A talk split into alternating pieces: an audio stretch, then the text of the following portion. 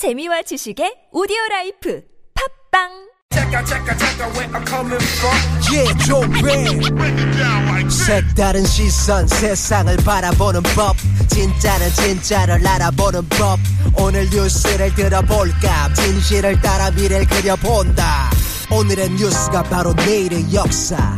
쇼미더 뉴스 네, 강양구 프리랜서 기자와 함께합니다. 어서 오십시오. 네, 안녕하십니까? 자, 오늘 첫 소식은 세월호 인양 소식인가요? 네, 오늘 브리핑 준비하기가 힘들었는데요. 네. 이 세월호 소식 때문에 이 다른 뉴스가 눈에 들어오질 않더라고요. 그렇죠. 예. 이 2014년 4월 16일 참사 후에 1073일 만에 이 세월호가 바다 위로 올라왔는데요. 예. 이 꼭두 새벽부터 많은 시민이 가슴을 졸이며 그렇죠. 이 세월호 예. 인양 작업을 지켜봤습니다. 이 시험 인양이 성공하고 본 인양이 시작된 지 7시간 만에 이제 올라온 건데요. 예. 이 바지선 두 척 사이로 모습을 드러낸 세월호 선체는 흰색 표면이 녹이스로 곳곳이 변색된 모습이었습니다. 그러게요. 예. 이 장면을 이 어업지도선을 타고 인양 현장에서 지켜본 미수습자 가족들은 반가움에 어쩔 줄을 몰라 했습니다. 이 가족들은 단원고 학생 4명과 교사 2명을 포함한 미수습자 9명 모두가 세월호 안에 온전히 있을 것으로 굳게 믿고 있습니다. 그래야죠. 네. 예. 오전에 기자회견을 하셨어요. 네. 이 간절히 기도해준 국민과 정부 관계자 또 현장 안팎에서 인양에 있으시는 많은 분께 머리 숙여 감사드린다고 인사를 일단 했고요. 음, 예. 이 발언자로 이 조은하 양 어머니 이금희 씨가 말씀을 몇 마디 하셨습니다. 예. 이 새벽에 배가 올라왔다는 얘기를 듣고 환호를 질렀다. 이제 아홉 명을 찾을 수 있겠구나 싶었다. 그러나 막상 배가 올라오는 모습을 보고는 망연자실할 수밖에 없었다고 눈물을 쏟으셨는데요. 음. 특히 우리 아이가 저렇게 지저분한 데 있었구나. 아이고. 예. 네, 추워서 어떡하나 하는 생각이 억장이 무너졌다고 복잡한 음, 심경을 음, 토로하셨습니다. 음. 이 정부는 이 세월호가 목포 신항에 거치되는 순간부터 유해 발굴 전문가를 확보해서 수습에 나선다는 계획이고요. 예. 어, 대체로 사고 시 유실되지만 않았다면 유골 확보 등은 충분히 가능할 것으로 보고 있습니다. 네네. 자, 이 문제 잠시 후 사업에서 자세히 좀 점검을 해보도록 하겠고요. 런던에서 테러가 있었어요. 네, 그렇습니다. 이 저희가 세월호에 이렇게 모- 몰두해 있을 때 음. 런던에서 이제 또 안 좋은 소식이 들렸는데 예. 그 22일 영국 런던 시내 한가운데 자리의 의아 웨스터민스터 다리에서 이 SUV 차량이 보행자를 공격하는 테러가 발생했습니다. 네.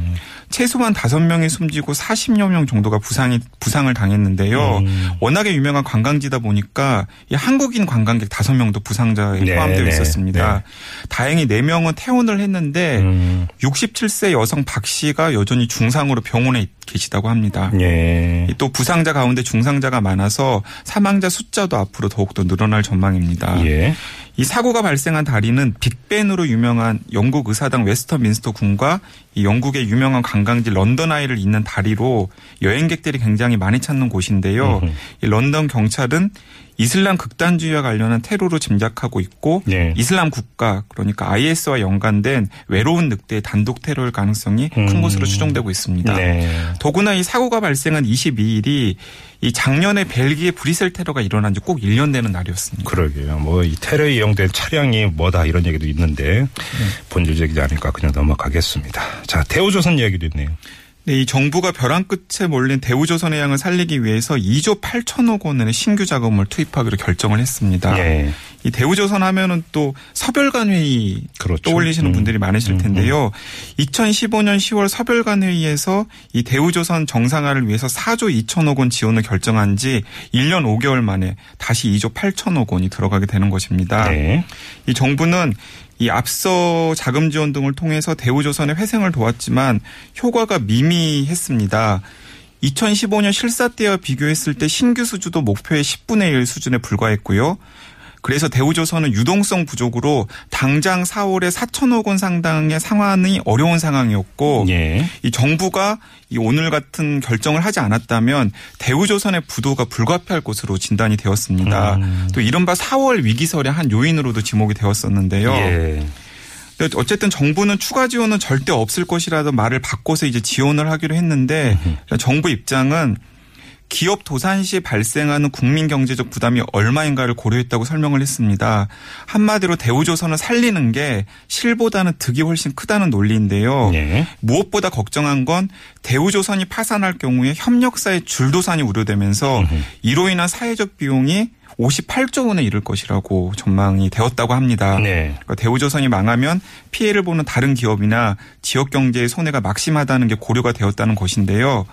앞으로의 계획을 좀 살펴보면 일단 채무 조정을 해보고 그것이 원활하지 않을 경우에는 법정 관리를 통한 회생도 추진할 예정이라고 합니다. 예. 또이 해양 플랜트 사업도 고부가 가치 조선 분야로 옮기고요. 음흠. 당연히 안타깝게도 직원의 고통 분담도 예정되어 있는데요. 예. 뭐 임직원 임금 반납, 무급휴직 등을 통한 인건비 감축도 예정되어 있고 1000명 정도의 정리해고도 추진할 계획이라고 합니다.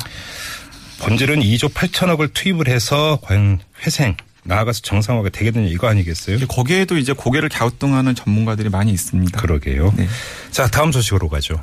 네, 이 정부자 정부 공직자 윤리위원회가 오는 2017년 고위공직자 정기 재산 변동 사항을 발표를 했습니다. 네. 이 박근혜 전 대통령 재산이 또 관심에 쏠렸습니다. 네.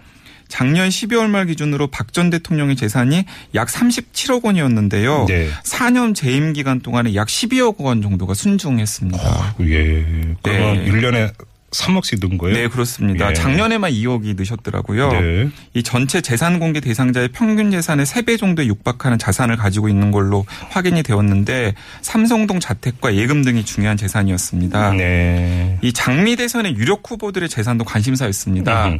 이 서민의 기준으로 보면 상당히 많습니다. 네. 안철수 국민의당 의원이 119억 원으로 압도적 1위고요. 예, 뭐 안내비 뭐 네, 그러니까요. 창립자죠. 네. 유승민 의원도 48억 원. 네. 예, 방금 인터뷰하신 남경필 경기도지사는 40억 원. 음흠. 또 태극기 집회에 참여했던 김진태 자유한국당 의원은 27억 원. 이재명 성남시장도 26억 원이더라고요. 예. 안희정 충남도지사가 9억 원.